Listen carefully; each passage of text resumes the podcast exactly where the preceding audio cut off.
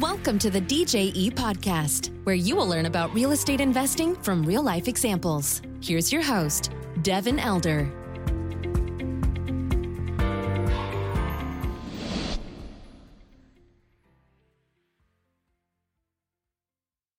Today on the show, we've got my friend Cody Littlewood. He uh, has got a great story. He started out with a software company that he founded and grew. And then he hired a CEO to run that company and really kind of stepped out of the day to day operations and fell in love with multifamily investing. So their firm now is buying large multifamily properties in uh, the southeastern, uh, south and southeastern United States. So we talk about you know how he got into multifamily, how he built his team, how they're raising capital, what they're looking for in deals, how they're structuring their deals. Uh, we talk a lot too about what's going on in the current market right now in mid 2022. So I think there's going to be a lot of value for you uh, in the conversation with Cody. Great, great guy on top of it all. Before we jump in, a note from our sponsors. DJE and apartment educators. If you are not seeing DJE deals uh, that we're putting out and you'd like to, you can register at djetexas.com. That's Delta Juliet Echo Texas.com, also linked in the show notes. And if you're interested in becoming an operator or learning how to become an operator of multifamily deals and you want to be that active investor and go run your own large multifamily projects, we created apartmenteducators.com as the perfect ecosystem to take you through all of that with the knowledge and the team and the connections to be able to go do those big deals. There's uh, a free eight part video series that I teach for you at apartmenteducators.com. Check that out if that's of interest. All right, without further ado, let's get into the episode here with Mr. Cody Littlewood. Cody, welcome to the podcast. Nice to have you. How are you, sir? I'm good. I'm good. Good to see you. Yeah, good to see you too, and I appreciate you jumping on. Um, I definitely we were talking a little bit in the green room before about you know what's going on with the market and multifamily and all that stuff. But before we kind of dive into the current state of, the, of affairs, let's uh, let's dial it back and and you know for those in the audience here that haven't met you or your company, um, what did you get start started doing out doing, and what led you into to real estate? Yeah, so uh, I'm an ex software guy. Um, so I was software engineer, and I built a software engineering and design firm. Um, I built it up to like 70 person firm. It still exists and is running today. Um, a few years back, I put a CEO in place, and he's uh, well, him and, and, and a great leadership team are, kind of leading it forward, and I still still own it. But um, I guess probably you know quite a four or five years back or something like that, I started to really kind of feel like the well, largely I had almost all my net worth tied up into uh, you know in, in my business. Um, right. The cash flows from a business, you know, cash flows from a business can can vary widely. They're you know they feel a little less permanent, uh, you know, than cash flows from an asset. And at the end of the day, we were selling a you know a discretionary service uh, to businesses. Right. And so I started to kind of think about, well, what happens to me if I, uh, you know, what happens to me if I, if, if something, or what happens to my family if something happens to me. Um, and so I started getting really obsessed with this idea of building kind of like permanent cash flow streams for my family. Um, and so that kind of led me down the real estate rabbit hole. Uh, I started partnering up with people. I realized I uh, was really tired of, and burned out sitting in front of a computer um, and uh, and I really just kind of fell in love with bricks and sticks. Um, so uh, I love putting roofs over people's heads. I feel like I'm doing something much more meaningful with my life than what I felt like I was doing in the software world. Sure. Um, and so I kind of dove in head first and uh, started partnering up with uh, some really great people that had, you know, decades of experience and uh, a bunch more, uh, you know, a bunch more brain power than I did. And so through that kind of process, we started growing a firm, and uh, we now have kind of a, a smaller, uh, emerging real estate private equity firm. Um, we focus on value add multifamily, kind of B, you know, class B minus stuff in a good neighborhood that we can be bring to a B plus um, in the southeast. So we're you know largely we have a bit in South Florida, uh, you know, and we're looking in northern Florida, Georgia, and the Carolinas. So um, largely our assets are really through the Carolinas down through northern Florida with a bit in South Florida. I love it. It's a it's a great uh, journey condensed there in a very short time. Going back to your software company, what was the thinking behind putting a CEO in place I guess what was the the driver for that, and and why not just sell the company outright? What was your thought process here? Well, I mean, the software company was spitting off great cash flow, and so it spits off really. I, I do think it's difficult. Um, you know, I I think a lot of people. Well, I think people kind of make two misnomers, right, when getting into real estate investing. The first is is that you can make really big chunks of money in real estate and i think you can but you have to be you have to be on the active side right and so you know i, I think to really get going with a decent amount of scale and progress in real estate. I think it's great to have like a very high paying job or a very you know so i like to call you know my old job right? Like which is a you know software engineering you know high paid service worker right? Like a highly paid service worker you know but our you know doctors are like this lawyers are like this software engineers are like this you know we make a lot of money but um but it's all tied up with our time um, but that can be a really good thing because you can use that like large amount of cash flow and you can pour it into kind of passive investing. Uh, so um, so it spits off a lot of cash flow and i pour that into into real estate. Um, and so that was kind of why i didn't really want to sell it. I looked at you know maybe a you know five ten year projection of where that cash flow was going. I felt like i just keep taking this. I pour it i take the active stuff and i pour it into real estate. Um, and then you know I, I guess the other you know the other misnomer that people kind of talk about and i didn't really realize this at first is that real estate's passive um, I think it's passive for your investors or for my investors. It's not that passive when you when you actually start doing it at scale. Um, right. And you know you have to have scale to really make the income start to make a difference, you know, for most families, right? You know, so if you really want to start to build 150, 200, 250 grand of passive income, uh, you know, over a year, um, you do have to have some sort of scale. I think it's really hard to do with just, you know, a vacation rental or, you know, a couple single family homes. And so if you're doing that at scale, you have to be active. Um, and I kind of fell in love with it and I got really burned out from the software. And so that was those two things. I was like, okay, I got a good thing going for me. I don't want to just sell it and let it go. Um, you know, and it'd been a big part of me for a long time. And the other piece was, well, I'm also kind of burned out from it and I want to do the real estate thing actively. And so I was like, it, kind of led me to, okay, if I, you know, it's a big enough company, I can put somebody in place that I can kind of hold accountable. And now it probably takes about two hours of my week, uh, you know, two hours of my week every week where I have, you know, an L10 leadership meeting, uh, review the scorecard, kind of get a good understanding of, of how the business is operating. I hold my leaders accountable. And um, and and yeah, I mean it's it's uh it's it's it it was a lot of work to get there. It took me a couple years to get there. Um, sure. So after I made the decision, it took me a couple years to get there but um, but now that it's in place, it's been going really well. So I think it actually grows better with me out of the way.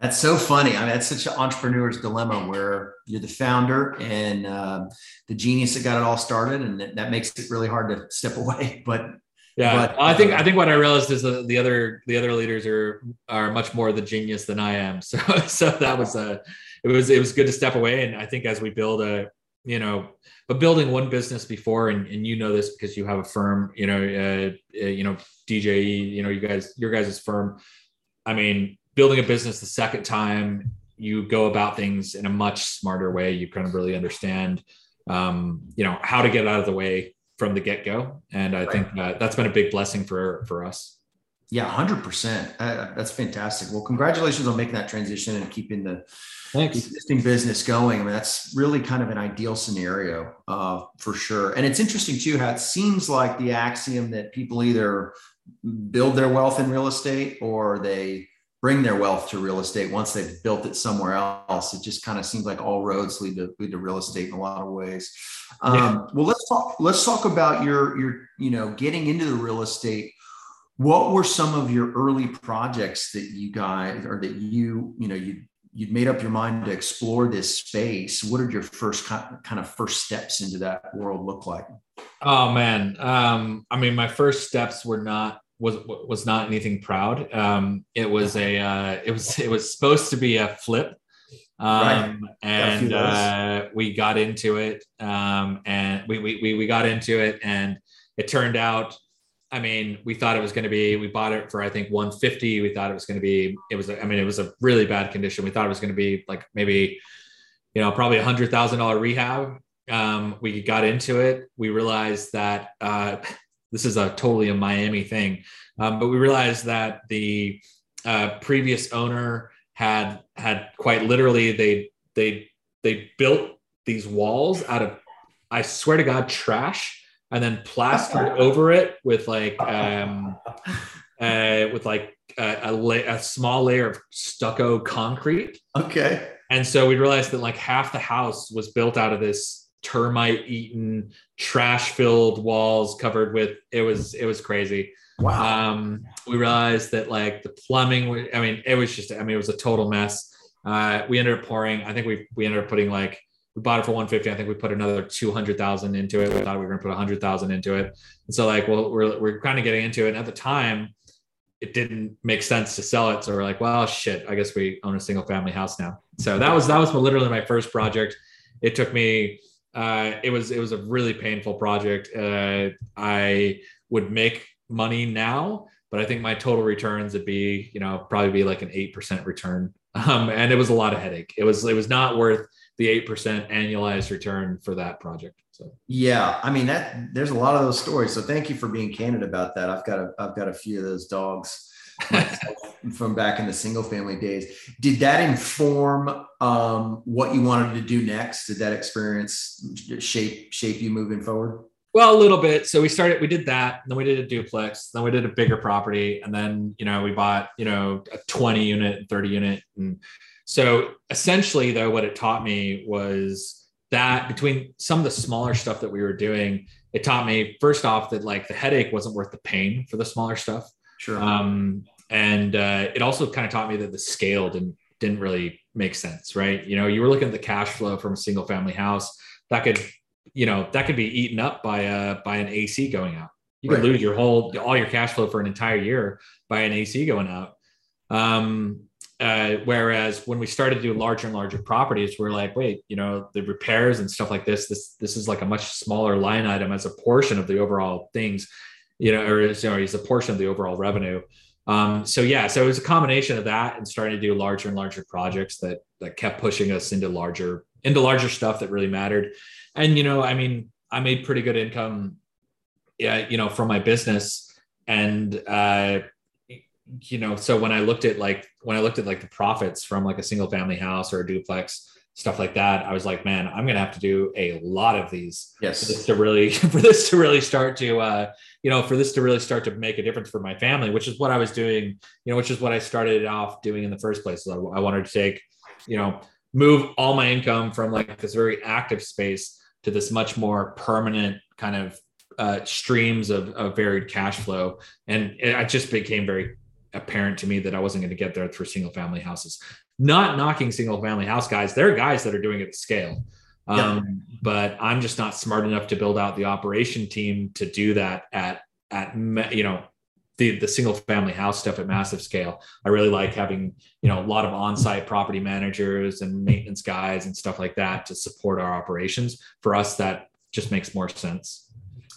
Yeah, I mean, it's just the natural progression at some point. Let's buy way more doors in one transaction at one address, simplify the whole thing. I remember thinking too, like, and I started out doing single family for way too long. Um, Sure.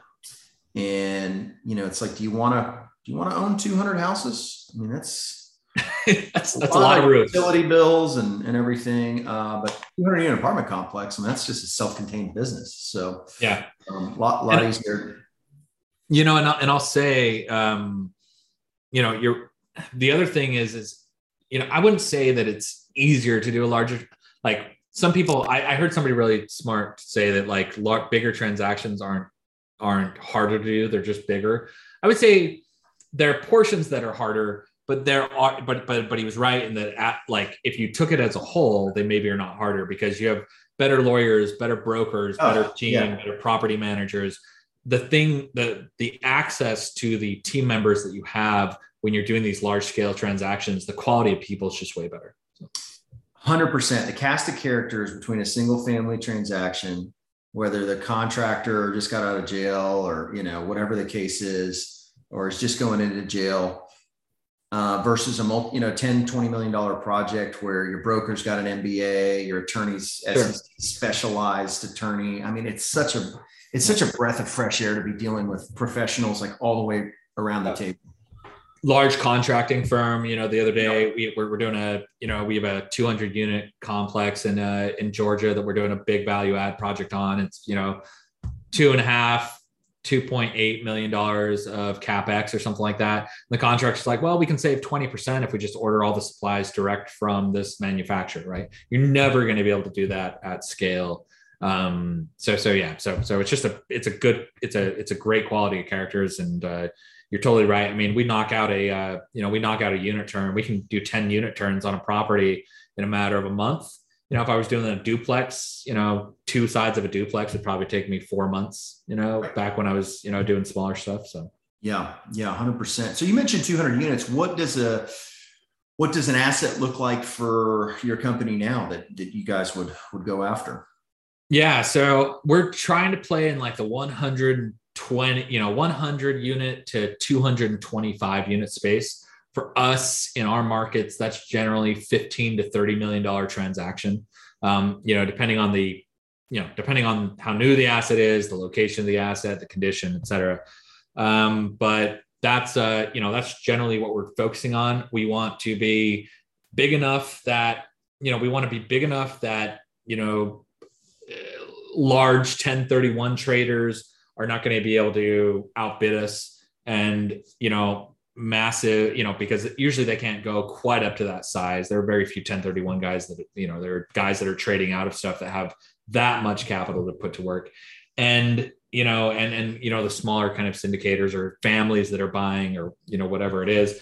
But we want to stay out of the way of like the big, big private equity guys. I mean, we're yes. technically a small private equity firm, but we want to stay out of the guys that have like institutional capital because their cost of capital is just so much lower than us. And you know if we were going after a 400 unit building uh, you know a property i think that'd be be a lot harder for us yeah, that's right. You're, you're not looking for hundred million dollar deals, and there's uh, there is kind of a sweet spot there. I, I, we kind of play in the same space. So you know, twenty million dollar deal, it needs five or six million dollars of equity. What uh, what does your capital stack look like when you go out and, and pursue such projects?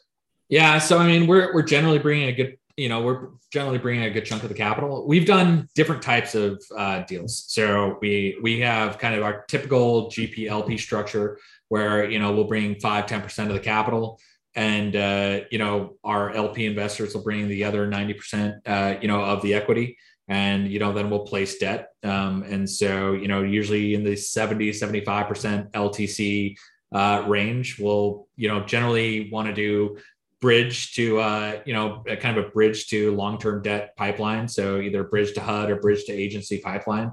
Yep. um, and uh, and you know we're uh, we're generally like kind of playing in that space but we have done some specific deals where we work with a family office. Uh, mm-hmm. we work with some large 1031 traders you know where we're just an asset manager on the you know on the asset.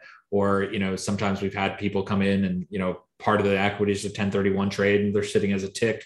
And you know the other part's a you know an lp you know a set of lp funds and then equity or sorry and then uh, and then debt. So we're generally doing you know we're, we're value add guys.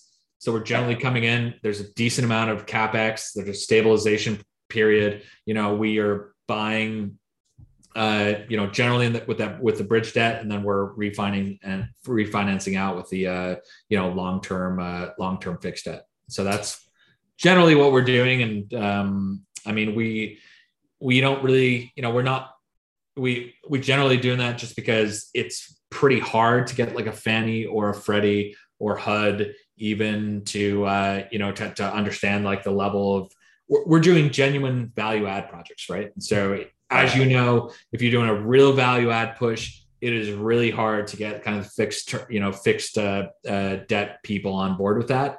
Yeah. Uh, and if you aren't doing the value add, if you aren't doing real value add, uh, then I get a little nervous about like, do we have the ability to force cash flow and force, uh, you know, force the NOI to really, you know, increase the, you know, increase the value of the property and as well as increase the cash flow to our investors, uh, you know, and provide good debt cover service or debt coverage ratio. So, um, uh, you know, if you aren't doing a true value add, I'm a little nervous about where pricing is right now. Um, although it's gotten, you know, it's certainly gotten better over the past month.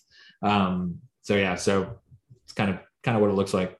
Yeah, no, that makes sense. Thanks for sharing that. So let's talk about pricing. I mean, we're talking a little bit before we start hit record here that um, obviously debt market has changed quite a bit here in the in the recent months. We're talking mid 20 mid 2022 right now. So obviously um, things are a little different now with with the Fed finally um, hiking rates and you're seeing leverage come down from lenders and stuff like that. What has that done for you guys, um, you know, acquisition portion of the business over the last couple of months?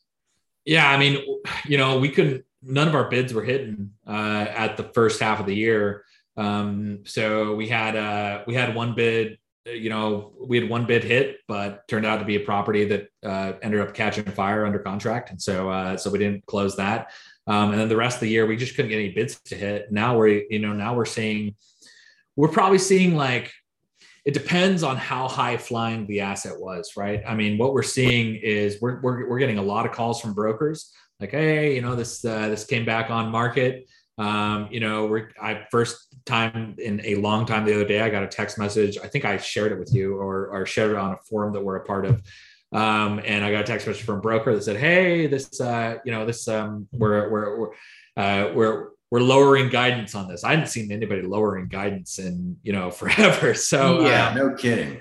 Yeah. Um, so we're seeing like the really high flying stuff, the stuff that like you know we couldn't make we couldn't make sense of no matter what. You know, we're seeing that stuff trade twenty percent down. Um, and we're seeing the stuff that maybe is a little more secondary market, a little more good, you know, a little better fundamentals, more good, a little better fundamentals um, behind the deal, maybe a little more sane uh, broker, right? A broker that wasn't wasn't really pushing the envelope quite as much. We're seeing those down maybe 10% off of you know 10% off of where they were. Um, so we're starting to see a lot of stuff that makes sense. Um, however, you really, I mean, we've always, uh, you know, we've always really prided ourselves with our with our deal pipeline. I mean, we're underwriting, our analysts are underwriting 20, you know, 200 to 300 deals a month uh, you know, at the very top level of our pipeline, we're sending sure. 20 uh, direct to owner off market uh, offers, signed offers, uh, you know, for our target 1,000 list of properties, uh, you know, every single month, uh, or sorry, every single week. Um, so we we see the you know we're we're really close to the market. We've always had a really decent pipeline, um, and we also have always thought interest rates were going to normalize. So right. all this stuff that's been going on over the past year, we always kind of in our models, we're like, you know, we we kind of understood. We were like, this is this is an insane moment in history. So when we do our refinance, we are always planning on refinancing out into higher, you know, into higher uh, uh, interest rate debt. And uh, you know, we we thought, you know, we were always buying rate caps. We were always, you know, having some cash on hand to deal with this type of stuff. And so I think if you are somebody that was always kind of considering that, now you're starting to see deals start to move into guidance that, you know, for your team.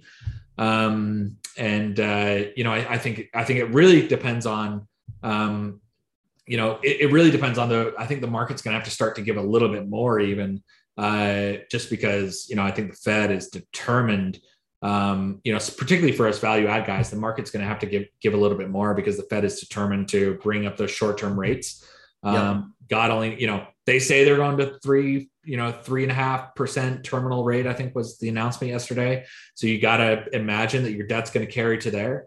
Um, and uh, you know, I, I think, I think, you know, your long term debt long-term prospects you know this is a good time to buy basically is what i'm saying. So but i think uh, you know i think there's going to be a little bit more repricing. It's hard to say where the market's going to end but i know there's a lot of capital waiting to pour back in. So it's hard to see that dislocation lasting forever. And i think the fundamentals in the housing market are still really attractive you know supply demand. Um, you know uh, the affordability of housing you know the affordability of owning for example i think john burns i think his name's john burns real estate consultant. I don't know if you follow him. Super smart guy. He showed that owning now is at its owning to renting is at its at its most extreme now that it's been throughout like history. Um, and a year ago it wasn't the case. It, it cost about the same to buy as it did to rent uh, on a monthly basis. And now it's the most extreme to buy as it's ever been in the past uh, you know in the past 40 50 years or something like that. So that's only going to drive more people into the renter market.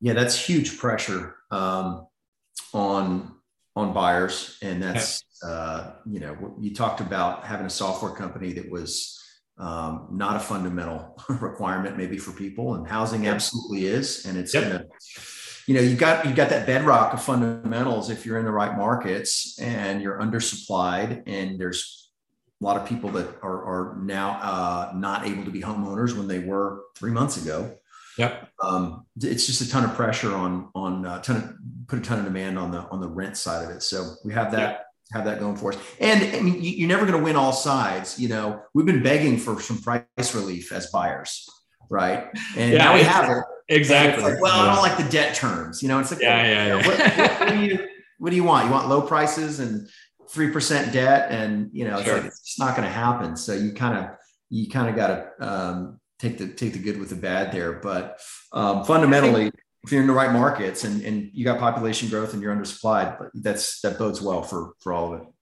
I, I think if you're truly like a Buffett style investor, right? You're a long-term investor, you're buying assets, you're buying good assets in good areas with good fundamentals, and your view is the long term. If you're a long-term investor, I think that I think it's going to be a great time to buy. Um, we are really excited um, you know certainly people people everyone are you know everyone's nervous but you know the uh, you know the famous saying right you know when everyone's uh, you know buy when there's blood in the street right uh, you know or when everyone's i think you know uh, uh, Buffett's famous saying, right, is is when everyone's nervous, I'm buying, and when everyone, or you know, be greedy when everyone's uh, when everyone's uh, scared, and fearful yeah. when everyone's uh, you know greedy. So it's uh, it's kind of funny though. Investor dynamics um, everyone says that they repeat that quote. Right. So now that everyone's actually fearful, yeah, no one, you know, it's it's easy to say when times are good, right? But when right. times are bad, uh, I think that's really what uh, it's it's what's going to separate the great investors from uh, you know from the guys that are you know just riding waves. So yeah, no, that makes sense. Um, so getting back to kind of the operation side, you guys are in multiple markets. You're sending out a ton of offers. You've got a process built to to screen and underwrite a, a, tremendous amount of offers. How how have you guys approached property management? Starting out and, and currently, and what how has that evolved for you guys? That's obviously a big piece of the puzzle here. Yeah, no, absolutely. Uh, I mean, I think people underestimate how important operations are. Right? Everyone wants to talk about deals. Everyone wants to talk about deal flow. Yeah, closing deals is sexy. Exiting deals is sexy, but your money's made through operations. Um, so we have a combination of a property of, of, kind of a trusted property manager that's you know one of the leading names in the southeast um, that we work with but we also have our own kind of asset management team and it's kind of like asset manager managing a manager. So um, which i'm sure maybe annoys them a little bit sometimes. But what we've found is uh, you know what we found is that no one cares about your property as much as you do. And right. so we have asset manager that's you know touching each property weekly um, that's on the ground almost you know almost every week particularly during the during the value add phase. So we have a construction manager um, you know that's that's really on top of uh, that's on top of those projects and that's how we've kind of mitigated our smaller size with um, you know with with with with needing the touches that we need on properties and, and being as involved on the day-to-day basis as we need to be um, however i think in the future we certainly, uh, you know, I know you're vertically integrated. Uh, something we certainly have talked about and considered. Um, property management. It's a it's a hard business. It's got really low margins, um, and uh, it's it's really hard to attract great people because you know they're dealing with a lot of problems every single day, yep. and uh, you know it takes a special type of person to be able to deal with uh, deal with problems every t- you know every day. And so um, it's certainly something we're looking at, but not something we've uh, we've dipped our toe in so far. It's just our asset manager, construction manager, and asset management analyst.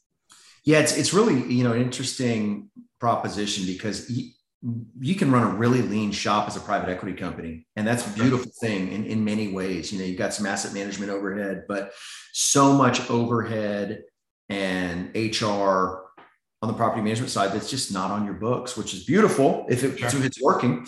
Uh, if it's not working, it's the level of control that you give up can be tough. So it's it's yep. uh, you know it's important it's an important decision to make. But you know if you guys do go that route, the beautiful thing is you've already got the scale to plug into. And so you're Sure. getting efficiencies right out of the gate because you can have some corporate overhead that doesn't make sense if you own 200 doors. You know, if you have a thousand doors, you own 1500 doors, all of a sudden some of that corporate overhead really starts to make sense. And, Yeah. and the nice thing about the property management companies, you, you do have recurring revenue. It's not huge, but Sure.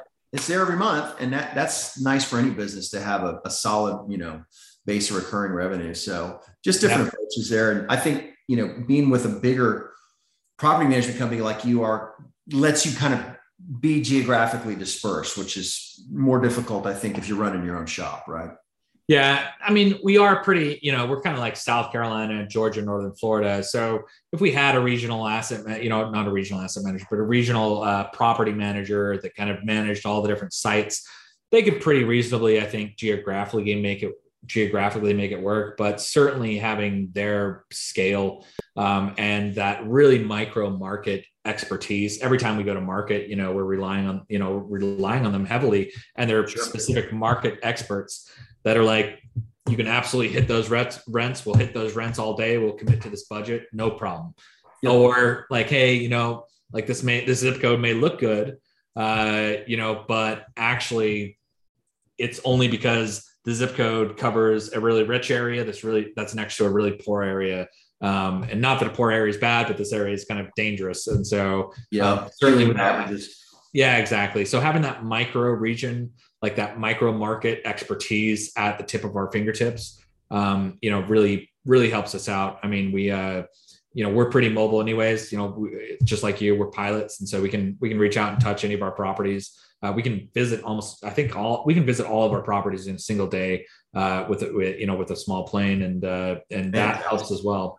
Oh yeah, that's that's huge. I love it. Yeah, so you're you're geographically dispersed, but um, you can still hit them all. Yeah, it's the best of both worlds. I love it. Absolutely. yeah. We've, Well- we've resisted uh, other markets to date just because we're able to kind of hit our acquisition targets in one market. I mean, I, I'm constantly surprised every year that, that we're able to do that, and that may Sure. change in the future. But um, being able to hop around a couple of different spots is that's fantastic. I think it's I think it's been great. Um, but you know, there's something to be said for for just like you know just owning a whole market, Right. um, being Right. the guys in that market, um, and being uh, you know being being that name within that market. I mean, there's so much there's so many there's so many network effects that happen.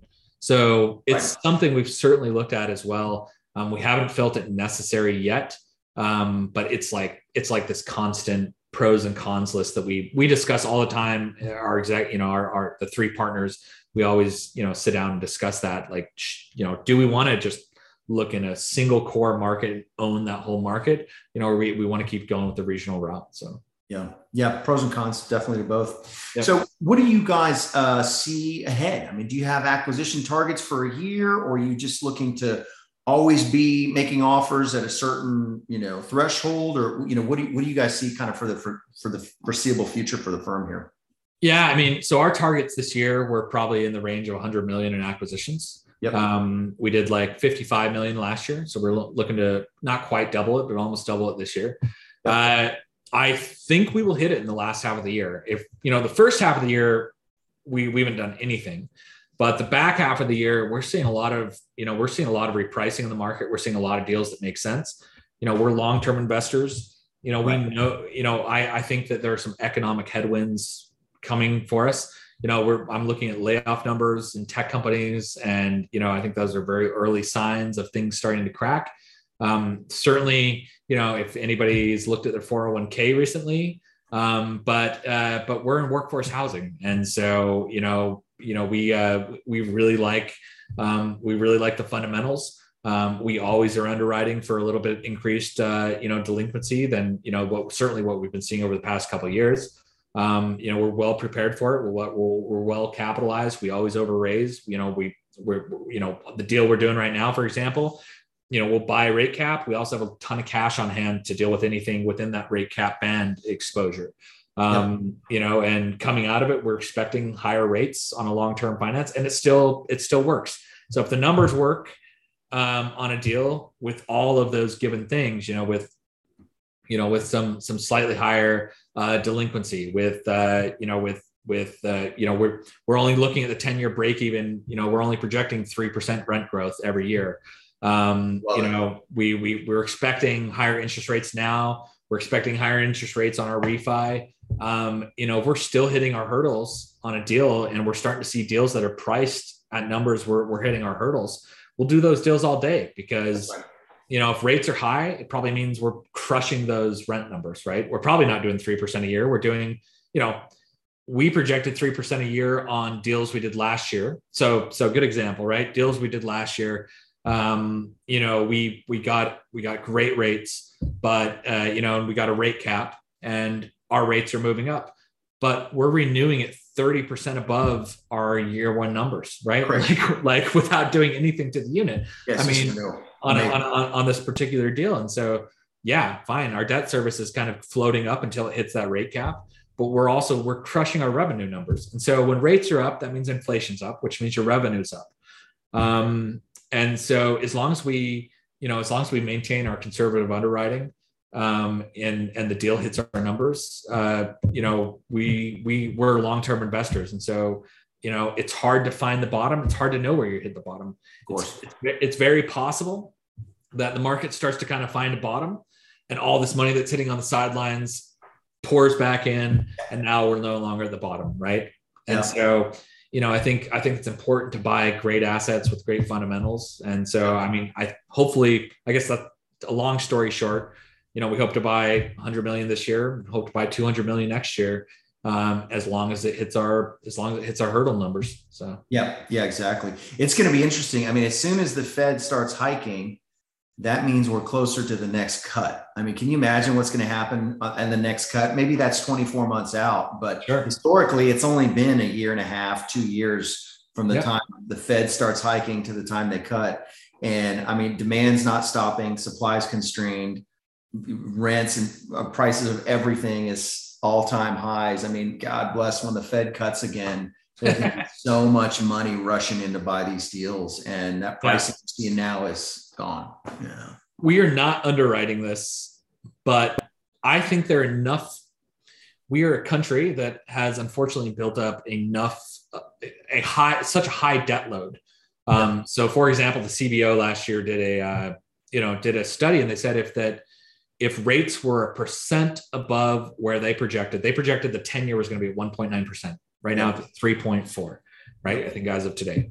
So they projected if it was 1% above their projection that the you know because of all the spending over the past few years and the deficits um, that our debt service as a country would be equal to like the cost of I think I think the first one was the cost of of Medicare if it was equal if it was 1.5% over which is where it's at today where they thought it was it was going to be equal to Medicare and defense spending together and if it's 2% over yeah if it's 2% over, it's like over Social Security, um, the cost of Social Security.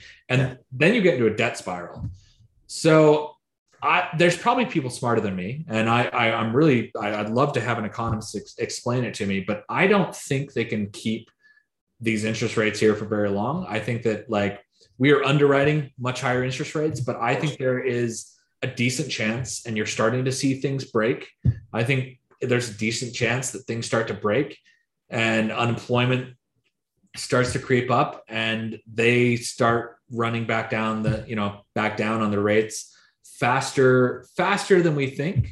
Um, everything's happened a little faster than we thought. And so i, I could see that being a a scenario uh, that happens. I mean i certainly wouldn't underwrite it but i can certainly see i can certainly see us being in a lower rate environment you know them getting to the end of this year and you know it's just it's just mayhem. And we've kind of found a bottom and they've gotten the they've gotten the relief valve that they wanted on inflation because things are kind of bad. Um, and so they start uh, you know they start lowering those rates again. And i think that's certainly a possibility yeah absolutely i mean we, nobody can see around corners but if you're in a position now where you're buying something 10% off the ask and locking it up and in 18 months rates come down again i mean you're, that's you're going to be a good good spot I'd, sure. I'd love to buy i mean our general value add, you know, we're targeting our models say three years, you know, or you know, 24 to 36 months, but we're generally targeting about 180 or sorry, uh, uh 18 months, 180 days. Uh, I wish 180 days, but no, uh, but but 18 months.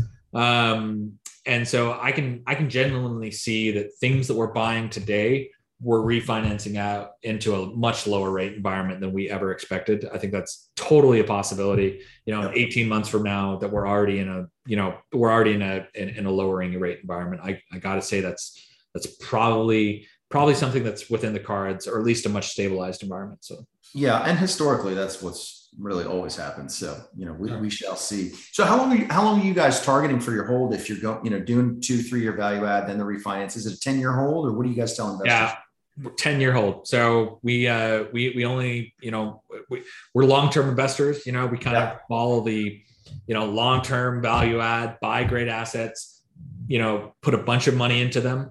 And then you got to, you know, hold these assets. It for us, you know, I, most of our LPs are kind of like, listen, when you sell it, you do, you know, we get depreciation recapture, right? Yeah. Everyone loves the depreciation when you get it, but you know the recapture no one talks about the recapture. When you sell you've got recapture.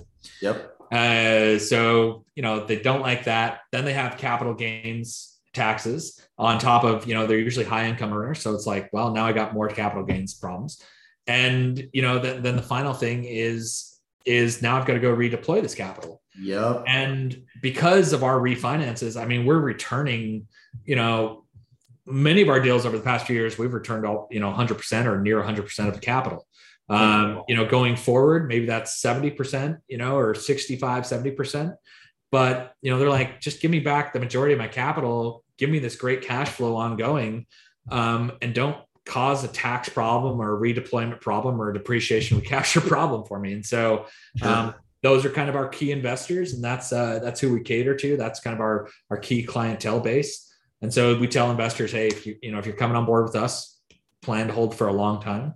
Um, and uh, and yeah, so yeah, that, that makes sense, and it, it's the maximum value creation. And it's sure. the maximum flexibility for you guys as operators to be able to ride out. You know, we see cap rates. If we're going to see cap rates expand right now, interest rates are up. Great, don't sell right now. You know, sure. you can ride that out if you need to ride out another two years or whatever the case is on anything. You've got the flexibility to do that once you've set the expectation with your investors. I love it.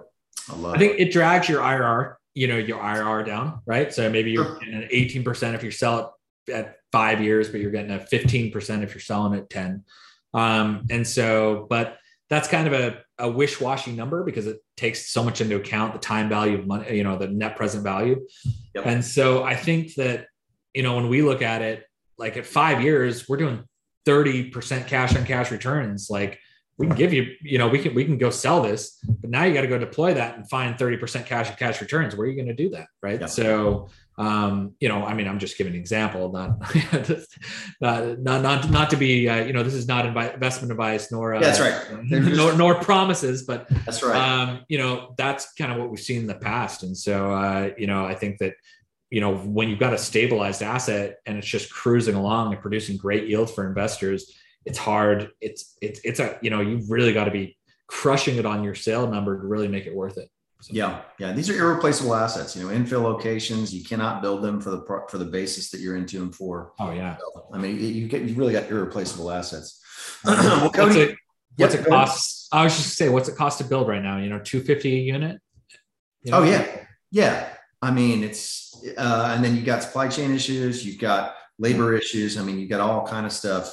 Um, and then you, I mean, development's a whole nother animal, and obviously people make money at that. But oh yeah, nice to close a deal and have uh, 150,000 revenue hit the next week. I mean, it's it helps. Somebody told me a statistics the other day, and they said that only five percent of value add guys go have gone, you know, go bankrupt through cycles, but hmm. fifty percent of developers go bankrupt through cycles. Wow, that's so.